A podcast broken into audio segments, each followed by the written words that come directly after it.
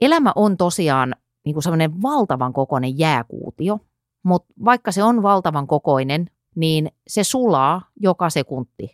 Ja kun sä mietit sun haaveita, niin sä pelaat sellaista peliä aikaa vastaan. Se jääkuutio sulaa koko ajan ja lopulta jäljellä on enää märkälätäkkö, niin eikö olisi tosi kiva, että sä olisit ehtinyt tehdä niitä juttuja, joita sä halusit tehdä ennen kuin kuutio on muuttunut ilmaksi. Anna Perhon elämän koulu.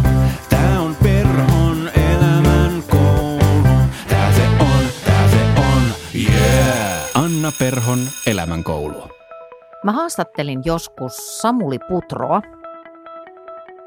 ja hän sanoi tällä tavalla, että osa niistä biiseistä, jotka hän on tehnyt, niin jollain merkillisellä tavalla ennustaa hänen tulevaisuuttaan. Eli joku aihe tulee taiteilijan mieleen ja sitten hän lähtee siitä kirjoittamaan biisiä ja sitten muutamien kuukausien, ehkä vuoden päästä hän huomaa, että se mistä hän siinä biisissä kirjoitti, niin se toteutui. Se oli mun mielestä valtavan kiehtovaa. Mä mietin, että liittyykö se jotenkin niin kuin taiteilijan erityisherkkyyteen, siihen, että monet niin sanotusti oikeat taiteilijat kykenee mun mielestä lukemaan ajan merkkejä ja tämmöisiä, mä oikein tiedä mitä signaaleja ne on, hiljaisia signaaleja tai tämmöisiä vasta-alitajunnassa lymyileviä tietoja tai aistimuksia tulevasta ilman, että siihen sinänsä lisä, sisältyy mitään yliluonnollista. Mutta se on vaan semmoista niin kuin herkkää ajan ja ympäröivän maailman tulkintaa. Ja tämä anekdootti tuli mun mieleen, koska tällä kertaa mä aion puhua unelmakartoista. Et jos me lähdetään kertomaan itsellemme jotakin tarinaa tässä hetkessä, niin voiko oikeasti käydä niin, että se, mistä mä haaveilen tänään, niin manifestoituu todeksi jollakin aikavälillä. Tämä aihe on jostain syystä tosi pinnalla mun elämässä tällä hetkellä. Tämä on tullut niin kuin monesta ovesta sisään tämä sama kaveri. Vähän niin kuin oltaisiin jossain farssissa, missä tullaan ja mennään ovista, mutta aina se on se sama hahmo, se vaan vaihtaa peruukin tai tekonenän siinä välissä. Ja yksi jännittävimpiä asioita, joka tähän liittyy, on tapahtumaisillaan juuri nyt, kun mä istun tässä studiossa ja nauhoitan tätä kyseistä jaksoa. Tämä vaatii pienen pohjustuksen. Mun elämässä on ollut usean vuoden ajan tämmöinen hyvin nuori aikuinen, edelleen hyvin nuori aikuinen, jonka elämä on ollut aika raffia. Ja pitkä juttu, miten näin on tapahtunut, mutta mä oon toiminut hänen tämmöisenä vähän niin kuin epävirallisena tukihenkilönään tai ehkä ennemminkin vähän tämmöisenä, en mä tiedä, äitihahmona tai isosiskona. Hyvin epävirallinen on tämä meidän suhde, mutta mä oon sitoutunut auttamaan silloin, kun mä voin. Mä teen sen, minkä mä voin. Ja tämä tyyppi, jota vähän jeesailen, niin mä oon sanonut hänelle niin kuin since day one, että mee opiskelemaan. Sä oot älykäs tyyppi, sä oot keskimääräistä terävämpi, sen huomaa kaikesta, mutta hän on kasvanut semmoisessa ympäristössä, missä unelmoimiseen ei olla kannustettu. Ja sä et voi niin kuin muille tai itsellesi antaa mitään sellaista, mitä sä et ole itse saanut. Ja sen takia tämä, esimerkiksi tämä opiskelemaan kannustaminen, niin se on ollut vähän semmoinen savottaja apua nyt. Juurikin ovisummeri soi ja ihminen on täällä. Hetkinen, mä menen avaan oven ja palataan kohta.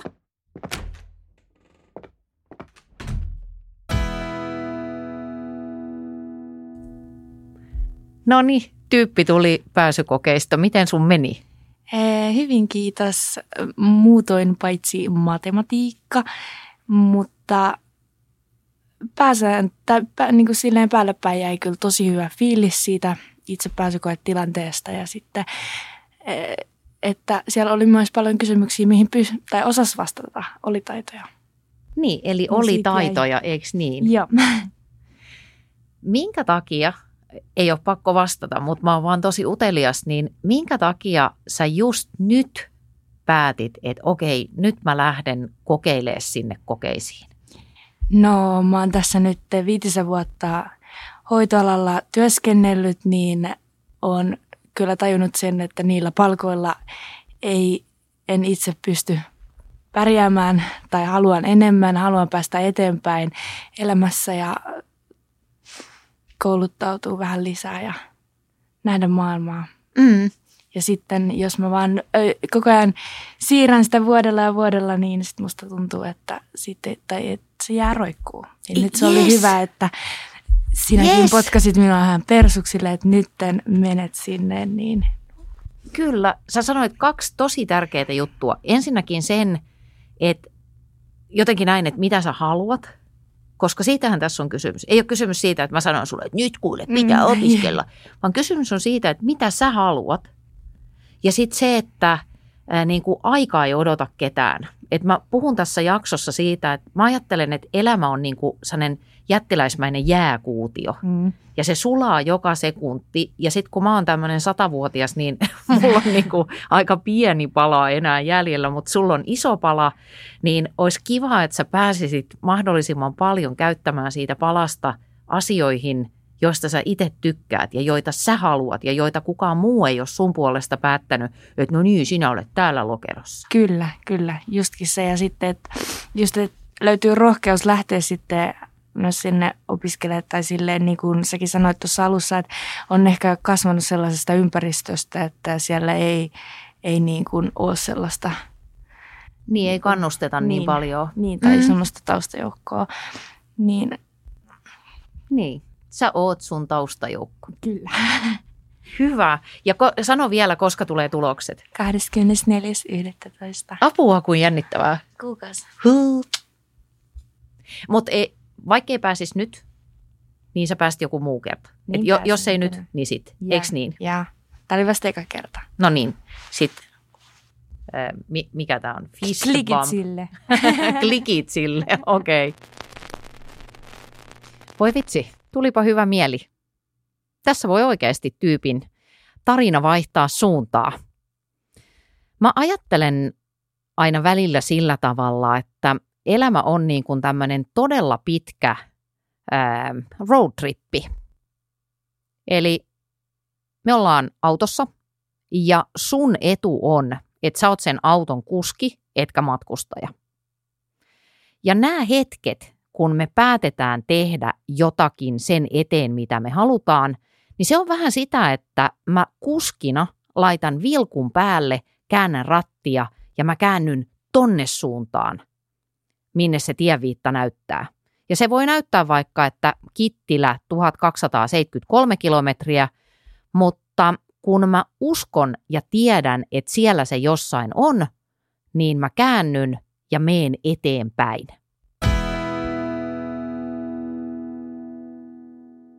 Nyt kun mä nauhoitan tätä, niin mä kävin eilen kirjamessuilla.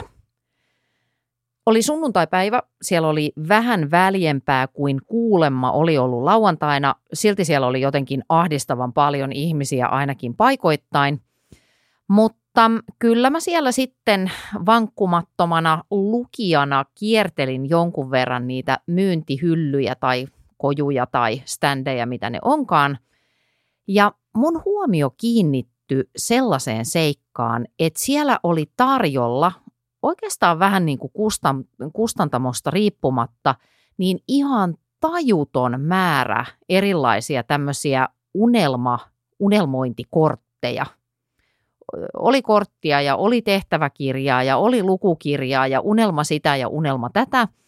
Ja vaikka mä oonkin pro-unelmat ja vaikka tämän podcastin ihan siellä D N A:n ytimessä on se, että me, tai että mä pystyisin inspiroimaan sua tekoihin, jotka edistää niitä sun unelmia, niin mulle tuli siinä sen markkinahumun keskellä vähän semmoinen skeptinen fiilis, että voiko tämä niin kuin toimia? että onko tämä totta vai myydäänkö tässä fantasiaa, myydäänkö tässä pelkkää toivoa. Siinäkään ei ole sinänsä mitään pahaa, mutta jotenkin mulle tuli vähän semmoinen fiilis, että tekisi mieli tutkia tätä unelmakarttojen ja korttien toimivuutta semmoisella niin kuin aikuisen tylsällä ja totisella näkökulmalla. Jätetään toi vähäksi aikaa tohon. Eli kysymys tässä jaksossa on siitä, että mä pyrin selvittämään, että toimivatko unelmakartat oikeasti. Toimiiko se, että me puhutaan ääneen siitä, mitä me halutaan, tai me piirrellään, tai me väritellään, tai nostellaan niitä kortteja. Palataan tähän hetken päästä, koska mulla tulee vielä kaksi juttua, mistä tämä teema on tunkeutunut mun elämään viime viikkoina. Eli tuossa sanotaan noin kuukausi sitten, niin mä sain semmoisen kohtauksen, jonka mä saan muutaman kerran vuodessa ja ähm, kohtauksen aikana niin mä yritän siivota meidän kämpästä kaikki turhat kasat ja roinat pois. Eli vähän tämmöistä niin kuin kevyt konmarittamista. Koska mä oon dinosaurus ja tosi vanhanaikainen, niin mä tykkään edelleen lukea kaikki lehdet printtinä. Mun mielestä printti on maailman paras käyttöliittymä ja sen takia meille syntyy säännöllisesti kotiin semmoisia lehtihaasioita, semmoisia epämääräisiä pinoja, erilaisia lehtiä, joista usein mä ajattelen, että mä säästän varsinkin sisustuslehdet, koska voin tarvita näitä myöhemmin, jos li- leikkaan ja liimaan jotain Pinterest-juttua tai siellä on joku semmoinen, että Aa, tästä mä tykkään ja tosta mä voisin vähän kopsata ton omaan kotiin tai jotain muuta. Sillä tuloksella, että nyt mä huomasin viimeksi tämän kohtauksen tullessa, että en mä, tai siis niin kuin myönsin itselleni, että en mä näitä koskaan tule lukemaan. En mä näitä enää tule selailemaan, mutta sitten mä oon vähän semmoinen, että kun mä en tiedäksä raskis heittää hyviä lehtiä roskiin. Niinpä mä laitoin kaupungin osa Facebook-ryhmään ilmoituksen, että lahjoitan viisikymmentä sisustuslehteä. Tuu heti hakemaan, niin, äh, niin tuu heti hakemaan, eikä maksa mitään. No sieltä sitten eräs nainen ilmoitti tosi nopeasti, että hei mä voisin ottaa ne, koska olen juuri tekemässä unelmakarttaa.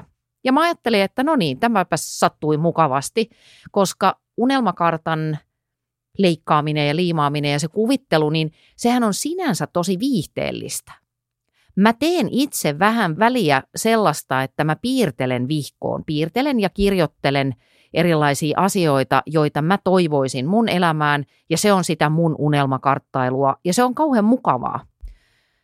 Vaikka ne kaikki asiat ei suinkaan olisi sellaisia, mitä jotenkin raivolla edistäisi, mutta se on viihdyttävää. No, mä vein nämä lehdet tälle naiselle ja sain siitä vastalahjaksi kahvipaketin, vieläpä lempimerkkiä, mikä ilahdutti kovasti. Ja parin viikon päästä mä sain tältä samalta naiselta WhatsApp-viestin, jossa hän kirjoitti näin. Puhut podcastissasi toteutumattomista haaveista ja uskaltamisesta. Olen sairaanhoitaja ja tässä yksi päivä kahvitunnilla ärkioskilla kännykällä näpyttelin ja tulin perustaneeksi toiminimen. Alan nyt miettiä, että mitä kaikkea meinaan ehkä tehdä. Muistan, että olet sanonut joskus, että ei ehkä kande heittäytyä ihan vaan tyhjän päälle, eli sitä en tee, mutta nyt mietin, että olisiko musta yrittäjäksi. Jes, mikä ihana vastalahja siitä lehtipinosta oli tämä viesti. Eli ainakin tämän tyypin kohdalla tämä unelmakartta, joka oli toteutettu tämmöiseen, voisiko sanoa vanhan liiton malliin, eli leikataan ja liimataan, hänen kohdallaan se toimi. Jopa niin vahvasti, että hän oli tarttunut tuumasta toimeen ja hankkinut sen Y-tunnuksen. Eikä siinä vielä kaikki. Koska kaiken tämän jälkeen, niin mä sain myöskin haastattelupyynnön Me Naiset-lehteen, heidän, kyllä, unelmakarttapalstalleen. Eli mä itsekin toteutin tämän kartan sen jutun kuvitusta varten leikkaamalla ja liimaamalla ja äh, miettimällä sitä, että, että mitä tässä nyt sitten luokseen kutsuisi.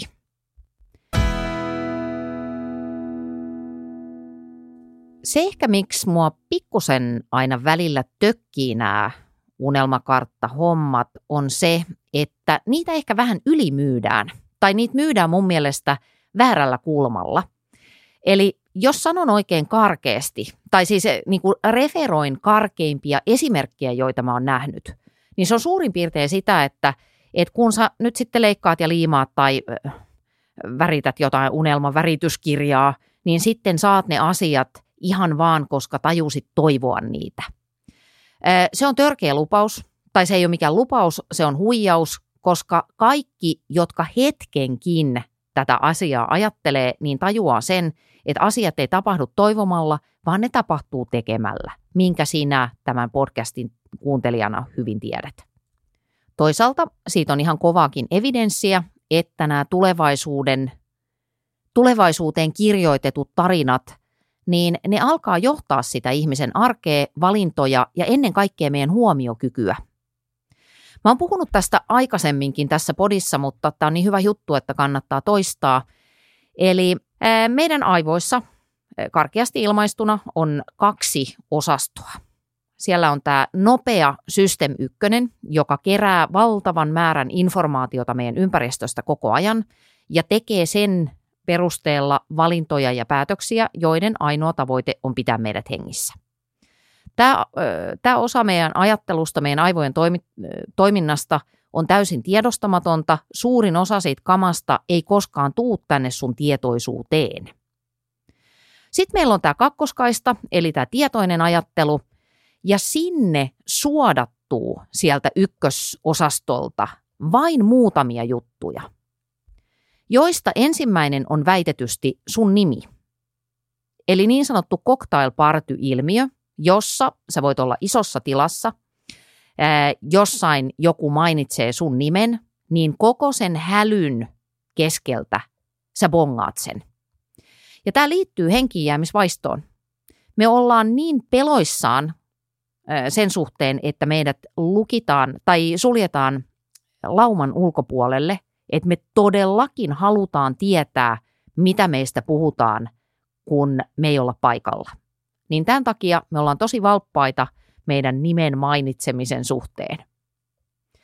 Toinen juttu väitetysti, mikä tulee sieltä tiedostamattomasta tietoisuuteen aina, on se, että jos sun kumppani ikään kuin katselee vieraisiin pöytiin. Mihin tämä liittyy? Henkiinjäämiseen. Me halutaan pitää se meidän kumppani lähellä ja me halutaan varmistua siitä, että se ei lisäänny kenenkään muun kanssa.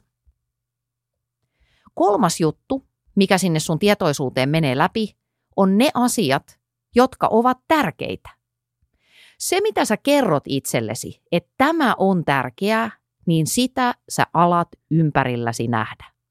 Sä alat ajatella sillä tavalla, että kun mä tiedän, mitä mä haluan, mikä ei ole aina helppoa, niin sen jälkeen mä myöskin kiinnitän paljon selkeämmin huomiota niihin valintoihin, jotka vie mua eteenpäin kohti sitä, mikä mulle on tärkeää ja mitä mä oon kertonut mun aivoille, että tämä on tärkeää tänään. Tämä on tärkeää tässä kuussa, tämä on tärkeää mun elämässä. On tärkeää sanoa, kun puhutaan näistä unelmakartoista, että tietenkään me ei läheskään aina saada niitä asioita, joita me halutaan. Vaikka mä olisin kuinka tietoinen siitä omasta halustani, niin on miljoonia muuttujia, jotka voivat estää mua saamasta sitä, mitä mä saan. Mutta jos me palataan taas sinne auton rattiin, sinne roadtripille, niin roadtripillä on kuitenkin yleensä kivempaa kuin jos mä olisin jäänyt kotiin tai jos mä olisin jäänyt ensimmäiselle tienvarsin levennykselle jörmittämään ja odottamaan, että siellä tapahtuu jotain mielenkiintoista. Eli se reissu itsessään on jo jonkunnäköinen palkka siitä, että yrittää. Plus sitten, mehän ei voida tietää, mitä kaikkea siellä matkan varrella tapahtuu.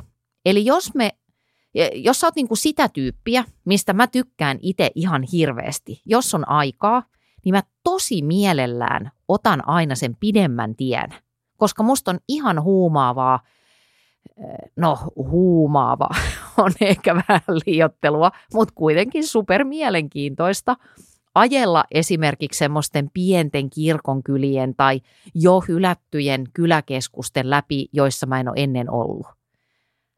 Siinä on mun mielestä jotain hurjan kiehtovaa. Niin tässä on vähän sama idis. Vaikka sä et koskaan pääsisi Kittilään asti, niin näitpä kuitenkin kuule Pielaveden Koivukylän tuota, Kallenraitin mutkan siinä ja sait siitä itsellesi jotain mielihyvää. Ja nyt, jos yritän sanoa tämän ehkä hieman asiallisemmin, niin tämmöinen saksalaistutkimus, jonka linkitän tonne show notesihin, niin totesi, että silloin kun ihminen pyrkii kohti henkilökohtaisia tavoitteita, eli niitä unelmakartan juttuja, jos sen haluaa sanottaa sillä tavalla, niin se vaikuttaa kohottavasti meidän subjektiivisen hyvinvoinnin kokemukseen. Eli jälleen kerran, tai vielä kerran, vaikka et saisikaan täsmälleen ottaen sitä, mitä haluat, niin se pyrkimys niihin sun tavoitteisiin sinne kartan maaliin tai siihen maailmaan, niin se kohottaa sun hyvinvointia. Tämä ei ole uusi juttu. Tähän ei oltaisi tarvittu tätä saksalaista tutkimusta. Riittää, kun lukee antiikin Kreikan filosofien kirjoituksia, joita siis itse luen aamusta iltaan, aina silloin kun en ole täällä, koska jo he sanoivat, joku näistä suurista, en muista kuka, Aristoteles, Sokrates, joku näistä tyypeistä, että mielekäs elämä on sitä, että ihminen ponnistelee itselleen tärkeitä päämääriä kohti. Aristoteles tai kuka lienee ei sanonut, että onnellisuus on sitä, että pääset maaliin, vaan nimenomaan ne korosti sitä ponnistelua, eli sitä roadtrippiä itsessään. Mä tajuan tätä tosi tosi hyvin. Jos mä ajattelen esimerkiksi sellaista mun kesän kohokohtaa, kun mä oon festarihullu, vaikka mä oon satavuotias, niin mä rakastan käydä festareilla. Ja mun mielestä Suomen parhaat festarit järjestetään Joensuussa, jossa järjestetään edelleenkin joka vuosi Ilosaari-rock. Ja sitten kun täältä pääkaupunkiseudulta lähtee sinne huristelemaan, niin se on aika pitkä reissu, se on semmoinen viisi kuusi tuntia. Ja aina kun me mennään sinne päin, niin se on yksi mun elämän onnellisimpia hetkiä. Tai sitten se, mistä nähdään usein edelleen, vaikka lentäminen ei ole enää niin cool, niin me nähdään usein valokuvia, jotka on otettu sieltä Oak Barrelista, jossa siis kello on puoli kolme yöllä, mutta sinne on sitten pakko mennä juomaan kaljaa ja ottamaan siitä valokuvia. Niin se on tosi monen ihmisen onnellinen hetki, kun se matka on vasta edessä, se määränpää hahmottaa siellä jossain. Vielä ei ihan täysin voi tietää, että tuleeko hyvä reissu vai tuleeko paha reissu, mutta siellä se kuitenkin on. Niin tässä on sama idis. Ja siihen mun mielestä tämä unelmakartta on kyllä ihan omiaan työkaluksi, että me niin kun hahmotetaan sitä, että mitä mä haluan ja millaisia nimenomaan konkreettisia askeleita mä otan niitä tavoitteita kohden sen jälkeen, kun on vedetty nämä bisset huiviin siellä Oak Barrelissa. Olen ehkä käyttänyt myös tätä esimerkkiä aikaisemmin, mutta ei se mitään, tämä on, tämä on hyvä esimerkki, niin mä kerron tämän uudestaan. Rotterdamissa Erasmus-yliopistossa on tämmöinen pakollinen kurssi, jossa ensimmäisen vuoden opiskelijat kirjoittaa ohjatusti, fasilitoidusti kuvauksen toivomastaan tulevaisuudesta.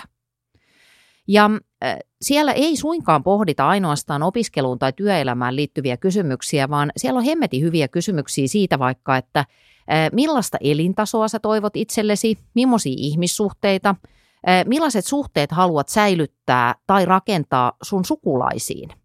Millainen tulee olemaan sun suhde päihteiden käyttöön? Aiotko tehdä paljon töitä vai sopivasti töitä? Paljon tämmöistä itsetuntemusta lisäävää patteristoa, joka ihan siis taatusti auttaa ihmistä tekemään niitä oikeita valintoja, auttaa aivoja keskittymään siihen, mikä on oleellista. Yksi tosi hyvä kysymys on myöskin se, että sä kysyt iteltäsi, että mitä sä et ainakaan halua. Mitä sä et halua, että tapahtuu? Tämä mun bonuslapsi, joka tässä aikaisemmin kävi, niin hän sanoi sen hirveän hyvin ihan spontaanisti siinä, että et aika, jotenkin näin, että aika kuluu ja mä en halua jäädä paikoilleen. Sitähän hän tarkoitti, että nyt on mun aika tehdä niitä juttuja, jotka mua kiinnostaa. Niin siihen kätkeytyi kyllä valtavasti viisautta, eli se oivallus, että mä en halua olla se tyyppi, joka jää siihen nykyiseen paikkaan ja katselee, kun muut menee eteenpäin. Mä en halua käyttää aikaa siihen, että mä vielä toiset viisi vuotta teen, olen vaikkapa työpaikassa, joka ei oikein lyö leiville, joka ei lähtökohtaisestikaan ehkä ollut ihan se mun juttu, mutta kun ei mulle tarjottu kauheasti vaihtoehtoja. Niin mieti sitä, mitä sä et halua. Edit Tietu tässä taas, moi. Lähetä palautetta osoitteeseen info at annaperho piste fi tai WhatsAppissa nolla viisi nolla viisi neljä yhdeksän viisi nolla yhdeksän neljä mieluiten ääniviestillä. Kerro, jos viestiäsi ei saa käyttää osana ohjelmaa. Viestit luetaan anonyymisti tai pelkällä etunimellä. Tämä elämänkoulujakso on viimeinen jakso, jonka sä kuulet täällä niin sanotulla free-puolella. Eli jos kuuntelet tätä vaikkapa Spotifyn kautta, niin ensi viikon jaksoa sä et sieltä enää kuule, välitunnin kyllä, mutta et tätä varsinaista jaksoa. Johtuen siitä, että podcast tai elämänkoulu podcast siirtyy Podimo podcast-palveluun. Tämän jakson jaksotekstissä äh, sä löydät sieltä linkin, jolla sä saat kolmekymmentä päivää ilmaista kuunteluaikaa sinne Podimo-palveluun. Ja sä et saa niin paljon maksutonta aikaa mistään muualta kuin klikkaamalla sitä mun linkkiä, niin kansi tehdä se, jos sä haluat pysyä elämänkoulun kyydissä. Mutta mä ymmärrän tosi tosi hyvin, jos et enää pysy. On kurjaa luopua sellaisesta, mikä on aikaisemmin ollut ilmasta ja sit se rupeaa maksamaan. Ja mä tajuan, että kun me eletään taloudellisesti tosi tiukkoja aikoja, niin se kahdeksan euron tilausmaksu voi vaan kerta kaikkiaan olla liikaa. Mun uutiskirje annaperho piste fi kautta uutiskirje pysyy maksuttomana tästä etenkin päin, niin tilaa ainakin sitä, jos ei ole tällä kertaa varaa tai halua tilailla tuota Podimoa. Mutta mä ajattelin, että jos tää jää mun ja sun viimeiseksi kohtaamiseksi tällä erää, niin mä haluaisin ehkä, niin mä haluaisin pitää sulle tämmöisen prep talking, talking, prep talking, mikä se on, kannustuspuheen. Että jos me ei nähdä enää, niin mä sanon sulle, mitä sun pitää tehdä, jotta se unelmakartta ei jää pelkäksi niin kuin hölinäksi ja sellaiseksi aikuisten satuiluksi tai jopa valehteluksi itselle. Niin kuin aikaisemmin sanoin, niin se, että semmoisen kartan tekee, niin sehän itsessään ei juurikaan niitä unelmia edistä, mutta totta kai siitä on se hyöty, että sä oot paremmin kartalla siitä, että mitä sä itsellesi haluat. Ja se auttaa nimenomaan sun aivojen kautta tekemään niitä oikeita valintoja. No sitten olisi hirveän helppoa, kun no niin, nyt minä olen päättänyt ja nyt minä sitten vain valikoin, mutta kun siellä meidän ja meidän haluamien asioiden välissä on hirveä määrä esteitä. Ja nyt tämä mun kannustuspuhe tulee suoraan sulle. Paina tää sydämeesi, mitä mä seuraavaksi kerron. Elämä on tosiaan niin kuin sellainen valtavan kokoinen jääkuutio. Mutta vaikka se on valtavan kokoinen, niin se sulaa joka sekunti, kun se on täällä huoneen lämmössä. Ja kun sä mietit sun haaveita, niin sä pelaat sellaista peliä aikaa vastaan. Sä pelaat koko ajan peliä aikaa vastaan. Se jääkuutio sulaa koko ajan. Ja lopulta jäljellä on enää märkälätäkkö ja sitten sekin haihtuu höyrynä ilmaan, kuten biologian tunnilla opimme, niin eikö olisi tosi kiva, että sä olisit ehtinyt tehdä niitä juttuja, joita sä halusit tehdä, ennen kuin kuutio on muuttunut ilmaksi. Unelmien toteuttaminen tapahtuu ennen kaikkea ajassa.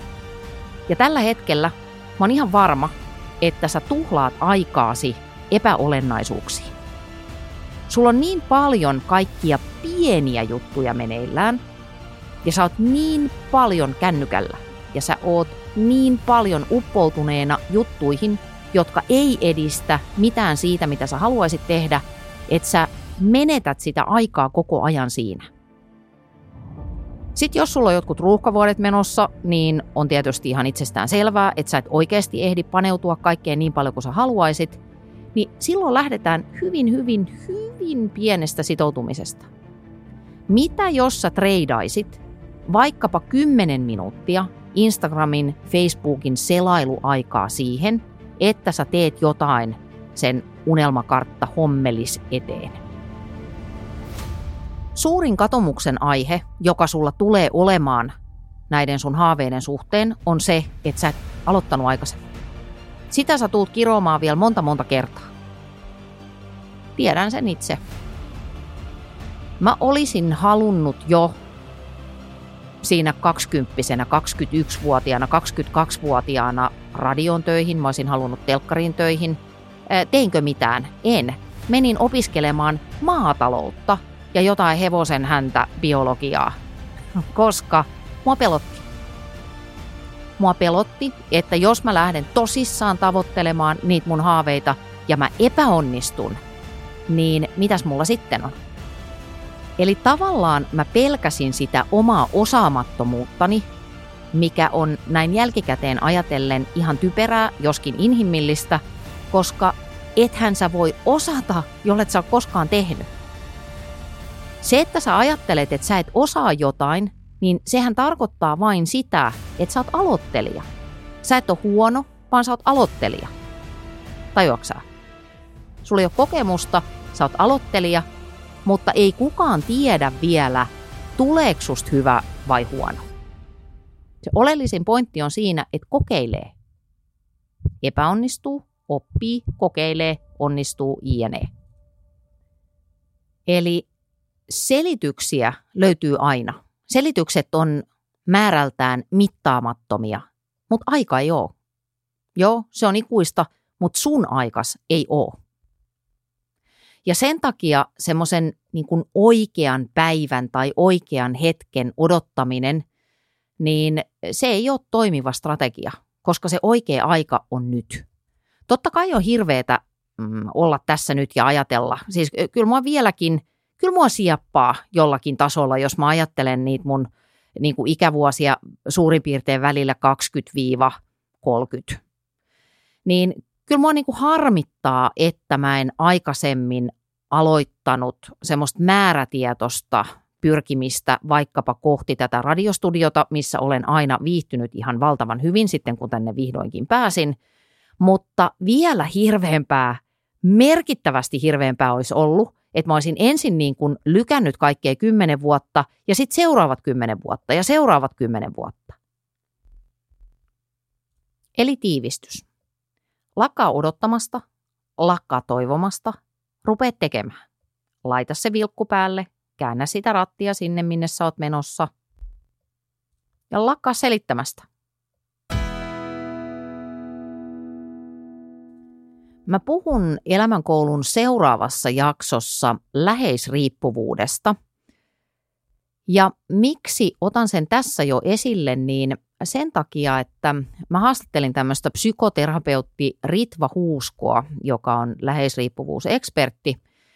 Ja se keskustelu hänen kanssaan oli ihan valtavan avartava, koska mun huterissa, mun huterien tietojen perusteella niin läheisriippuvuus on jotain sellaista, joka yleensä liittyy ehkä vain, vaan tämmöisiin alkoholismiin, lävistämiin, parisuhteisiin tai tosi rankkoihin paikkoihin. Mutta tämän Ritvan haastiksen perusteella mä tiedän nyt, että ne riippuvuuskuviot syntyy usein siitä, että tämä riippuvainen osapuoli, läheisriippuvainen osapuoli on aina joutunut kätkemään omat tarpeensa ja tunteensa, ikään kuin hylkäämään itsensä. Tästä lisää siis seuraavassa jaksossa, mutta mutta se oli paitsi jollain synkällä tavalla kiehtovaa, niin sehän on myöskin ihan hirveän surullista. Ja siksi mä ajattelen, että se, että sä toteutat niitä omia intentioitasi ja tarkastelet niitä toivomuksiasi, niin se on rakkauden teko. Se on rakkauden teko itseä kohtaan. Eli jos me ajatellaan, ajatellaan vaikka rakastavaa vanhempaa tai aidosti rakastavaa puolisoa, niin sehän kannustaa sua tekemään asioita, joita sä haluat. Eikö niin? Se toivoo sulle menestystä niissä asioissa, jotka on sulle tärkeitä. Kannustaa sua tekemään, mitä sä haluat. Ja sehän on rakkautta. Eli tämä on se päivä, jota sä oot odottanut. Tämä on se päivä. Tämä on se hetki. Parempaa ei tule.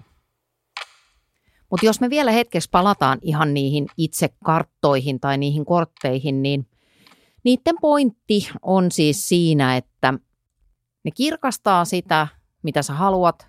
Ne auttaa hahmottamaan, kertomaan sulle, mikä sulle on tärkeää. Ja sitten mä otan vielä muutaman hyvän pointin tämmöisen psykologi Anu Tevanlinnan blogista, jossa hän on käsitellyt näitä karttoja. Anu kirjoittaa täällä, että tämmöinen vanhan liiton taulu, eli nimenomaan tämä leikkaa liimaa taulu tai joku tämmöinen kuvallinen esitys siitä, että mitä, mitä elämäänsä toivoisi, niin tämä toimii osalle meistä paremmin kuin vaikkapa kirjoittaminen. Eli unelmakartta, niin senhän ei ole pakko olla tämmöinen visuaalinen esitys, mutta aika usein niitä kuitenkin sit suositaan ja suositellaan ehkäpä juuri sen takia, että kirjoittaminen vaatii enemmän ehkä keskittymistä, kun taas erilaiset visuaaliset tavat ilmaista sitä, mitä haluaa, niin ne on jotenkin ehkä vähän rennompia. Ja silloin, kun me ollaan rennompia, niin meidän luova ajattelu toimii paremmin.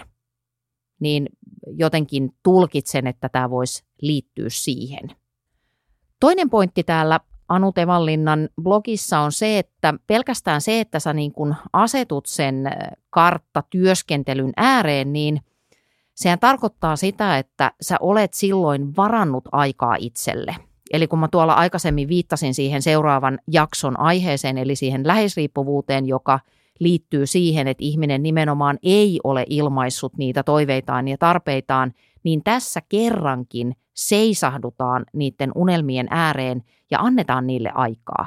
Eli tämä on just sitä rakkautta, mitä meidän olisi hyvä itsellemme aina silloin tällöin antaa, kun me ollaan yleensä niin kauhean ankaria itseemme kohtaan. Sitten täällä on muun muassa tämmöinen ihan superhyvä pointti, että äh, nämä kuvat auttaa meitä luomaan konkreettisia tavoitteita.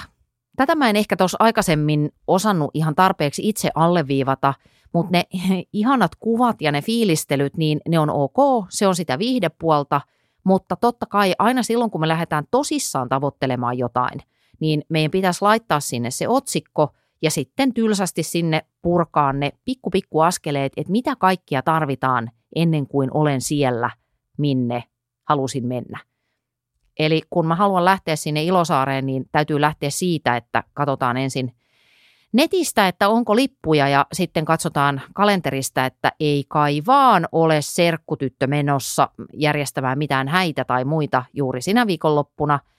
Ja sitten lähdetään etsiskelemään majoituksia ja mietitään, että ketkä kaverit sinne lähtisi ja jne, jne. Ja tosiaankin majoituksia, koska ei näilläkin osalla nyt todellakaan enää missään teltassa ryönätä. Mutta sitten täällä on ihan rehellisesti listattu myöskin, mitä nämä nyt olisi, tai täällä lukee riski, että mitä riskejä sisältyy siihen, jos tekee unelmakarttaa, niin täällä todetaan aika lakonisesti, että taulusta ei välttämättä ole mitään hyötyä. Menetelmän suosio perustuu siihen, että joku on joskus kokenut siitä hyötyvänsä, mutta mitään takeita ei ole. Juuri näin. Mutta niinhän se on kaiken kohdalla elämässä. Et, äh, jotakuta auttaa vaikka jooga, mutta sitten jotain toista ei. Sitten täällä varoitetaan siitä riskistä, että ajatellaan, että näihin karttoihin sisältyy jonkunnäköistä magiaa. Eli näitähän usein markkinoidaan tai tähän ympärille luodaan helposti vähän semmoista, tiedätkö, semmoista niin kuin yksisarvispölyä, mutta oikeasti on hyvä muistaa, että tässä on nyt kuitenkin ihan vaan nainen ja paperi ja sakset ja ne naistenlehdet. Miksi tämä on mun mielestä tärkeää nostaa esiin on se, ettei niitä odotuksia, niin kuin odotuksia nosteta liian korkealle, että joku taikavoima tulee ja toteuttaa mun toiveet. Ja toisaalta, jos sä uskot sillä tavalla, niin mm, silloinhan sä et välttämättä niin kuin itse hirveästi näe vaivaa niiden tavoitteiden eteen. Ja sitten se pettymys voi olla ihan hirveä, jos jossain epätoivoisessa tilanteessa viimeisenä oljenkortena sä teet tämmöisen kartan ja ei sekäs sitten auttanut, niin se voi vaan niin kuin pahentaa sitä kriittistä tilannetta. Sitten vielä viimeinen pointti, josta pidän erityisen paljon.